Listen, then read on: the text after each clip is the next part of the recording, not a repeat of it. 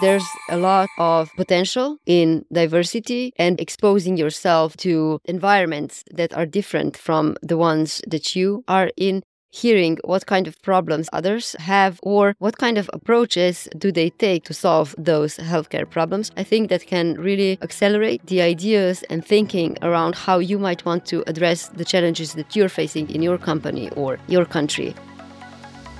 Welcome to the AWS Health Innovation Podcast, where you can learn from entrepreneurs and investors who are driving progress in healthcare and life science around the globe.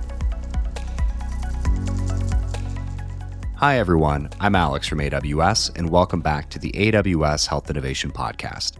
Today, we're trying something different and featuring another health innovation podcaster on the show. Tjaša Zajc is the host of the Faces of Digital Health podcast, a show that explores the diversity of healthcare systems and healthcare innovation worldwide. In today's crossover post with the Faces of Digital Health feed, we'll talk about both our shows, our professional journeys, what each podcast is trying to accomplish, and the future outlook for healthcare innovation. Let's go. Alex, hi. This is something that at least I don't do very often, but I hope it's going to be fun. We both have uh, a podcast show, and it's time for us to discuss how they differ, what are the goals that we try to bring to the audience, and maybe the insights that we uh, bring uh, to the table. So, can you do a quick introduction of you and your show? Yeah, of course. First off, thanks a lot for doing this with me. Uh, I'm head of growth for healthcare and life sciences startups at AWS. I'm here to talk about the AWS Health Innovation Podcast. And what we do is we shine a light on the stories behind the founders of the unicorns of tomorrow within healthcare and life sciences, companies that are going to become beacons of inspiration for others in the field as we try to improve outcomes, decrease cost, and improve access to healthcare services. I know we're going to talk a little bit about health innovation today, but that's a short bit about our show. How about you? Faces of Digital Health has been running to, it's going to be seven years soon. The way that the show differentiates from other podcasts is with the focus on healthcare systems and basically global availability and accessibility of healthcare and combining the healthcare system perspective with the um, conditions that innovators are in when they're trying to enter a specific uh, market. For example, the new regulation for digital therapeutics in France. I recently did a really nice recap with all the links uh, about uh, where you need to go uh, to the French authorities if you want to uh, scale on that market. Do you have other favorite episodes that you've done? So, one uh, project that I'm really proud about is a documentary that I did two years ago uh, that was focused on how can we reduce medication related errors. Mm. And basically, in that one hour uh, documentary, which is also available in podcast form, I took 15 uh, speakers from 10 countries across the world to talk about why medication errors happen, how can we reduce them, why is the hospital environment so prone to these errors and to which degree can technologies try to decrease that risk? Uh, what are additional thoughts around how can we improve patient safety with medications? Because there's still so much that's related to human error that technology can't really stop. And also, a lot of technology brings up new problems. What about you? How does the work that you do with startups overlap with the podcast? AWS is a cloud infrastructure provider. So we provide startups a platform that can be used to create a agile, scalable, and compliant technology infrastructure for any product that they're building. So think of us as Lego blocks and you can build anything you could possibly imagine with it. So we really support builders, but something that we've observed as companies build on the cloud and they lean in with us is that they frequently need a little bit of extra help in getting exposure and reaching new potential customers and partners. So, really, with the podcast, what we're trying to do is shine a light and provide exposure to these high potential companies and co promote with them and hopefully give them some more visibility with the end goal of spinning up new pilots and collaborations and getting solutions to clinical impact as, as quickly as possible. What's the most common advice that you give to startups? So, I just had a conversation earlier today with a company, and the advice I give to them is pretty common. Sometimes it goes slower be careful where you take capital from. There seems to be a lot of attraction toward raising institutional funding. And I think, especially in Europe, where there is so much public investment and in the US as well via NIH grants. And we have ARPA H, and we'll see how their investment thesis develops. But especially if you're involved in healthcare, really spending a few years just accepting public grant capital and diving really deep with your customers, again, channeling that Amazonian approach, it, can be really effective. The challenging thing is that when people give you money, they tend to want it back. And so accepting institutional funding from a VC, you need to keep in mind the VC business model. In a way, VCs are like startups themselves and they have certain growth expectations. When you're considering raising capital, it's really important to be open eyed about what ride you're getting on. What are the other companies within this venture capitalist portfolio? What are the return profiles? What kind of growth is going to be expected of you within a certain amount of time? And so sometimes taking the slow path can be better and focusing on a project based grant with a local healthcare institution, really refining your use case. And if you do have an ambition for growth, keeping in mind what points are going to be generalizable for later. But I very frequently engage with founders who are very passionate about a technology or a solution they've created, but they haven't really fallen in love with the problem yet. And I think sometimes that can create situations where it's tempting to take a bunch of money and, and then it can become very challenging. You need to deliver on those growth expectations. Maybe if we just talk about the landscape in healthcare, what are some of the things that maybe surprised you so far in your podcast and with everything that you mentioned that you do? You're focusing on discussions with VCs and entrepreneurs. Do you have any specific observations regarding the challenges and frustrations of both groups? So most of my VC relationships are with funds that are investing at Series A and earlier. So sharing my perspective from early stage company formation versus later stage growth. But deal flow is just down this year. So 2023, it's down about a third for early stage health tech startups, both in terms of deal count and deal volume.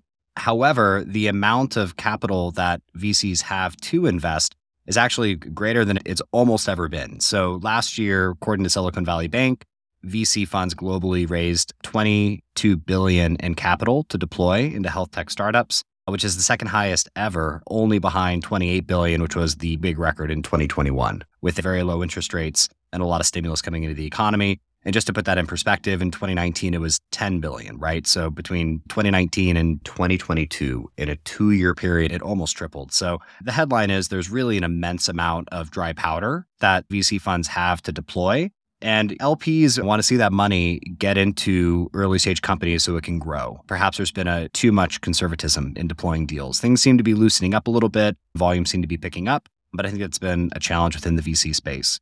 Now, for the startups, obviously many of them are feeling capital constrained with the limited amount of money that's available and almost every health tech is not generating positive cash flow. It's a very challenged environment just in terms of runway. The startups that were really on it try to conserve cash everywhere they could, either by doing redundancies, delaying projects, things like that, not expanding into new markets, really focusing on their key customer personas. But there has been business closure. We'll probably see private equity get involved, perhaps some consolidation. Perhaps this will be a good thing given the number of point solutions that are developed within health tech perhaps a lot of these point solutions can be pulled together into vertically oriented solutions for different therapeutic areas, like a tech enabled services model. So it's been tough, in short. There's some promise, not to be all dour. This has been a real surprising year for natural language processing and some of the capabilities that are being surfaced through generative AI and large language models. A lot of this is hype. You really can't use an LLM in the clinical care pathway because you can't control what comes out of it and you just won't pass the regulatory bar when it comes to AI and medical devices.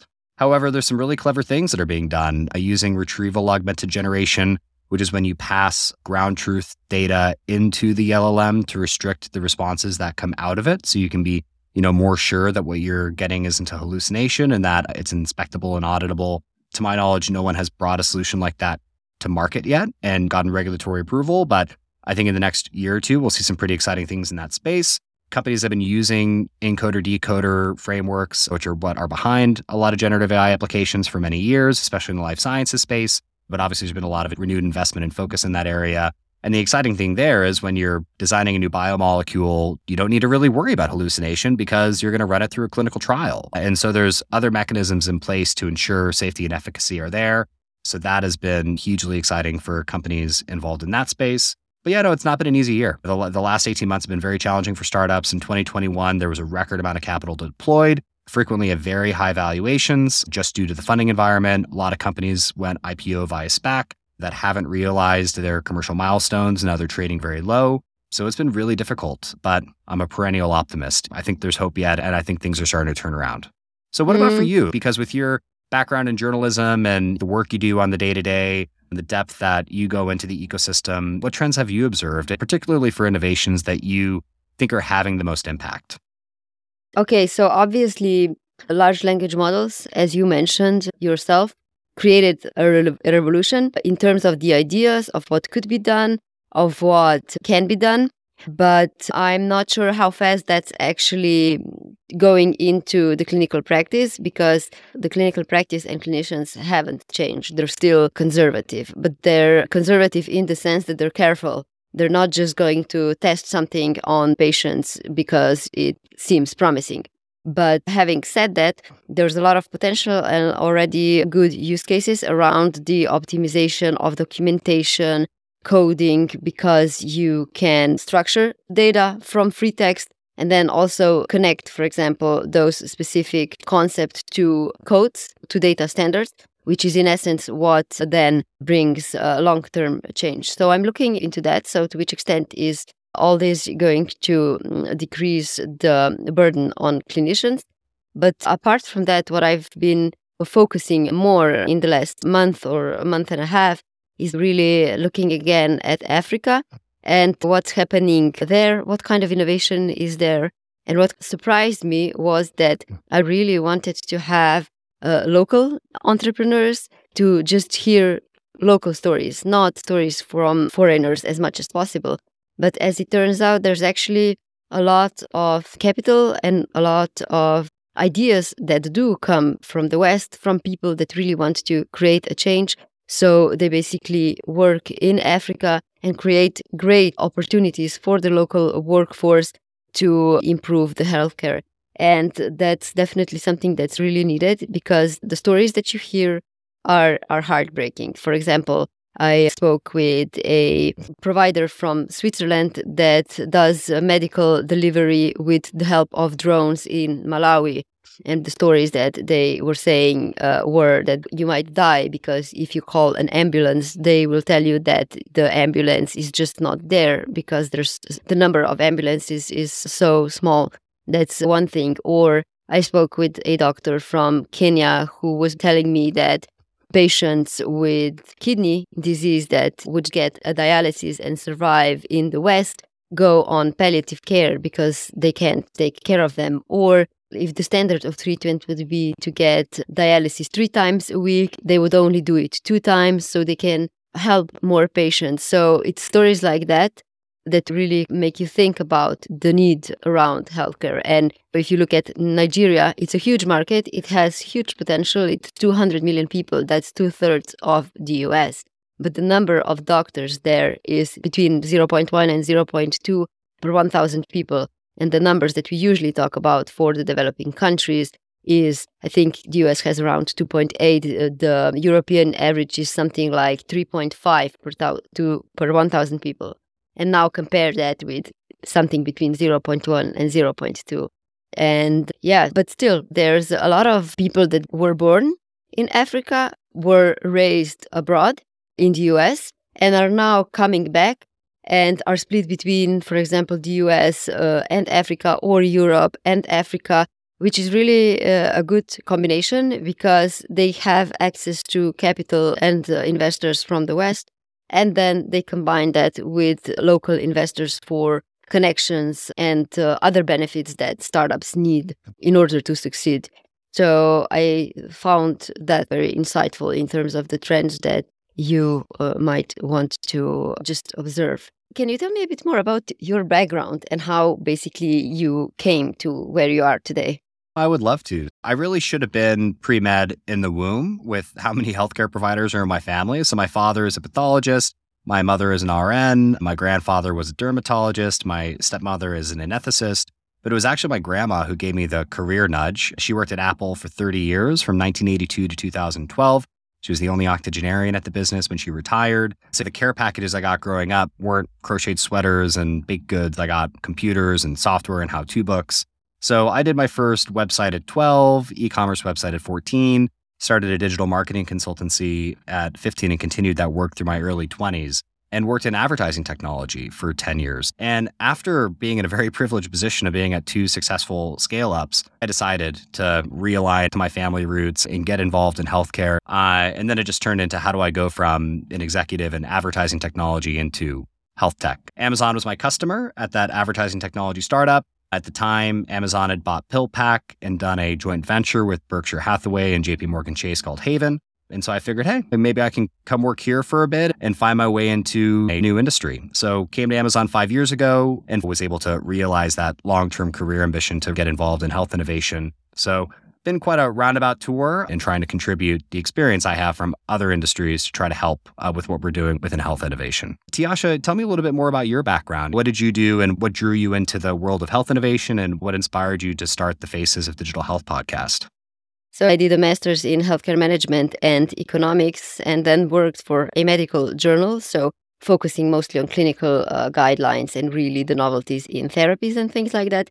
But then in 2015, I actually transitioned into uh, healthcare IT. And that really gives you a good understanding of uh, the technical details and also what the end users are facing.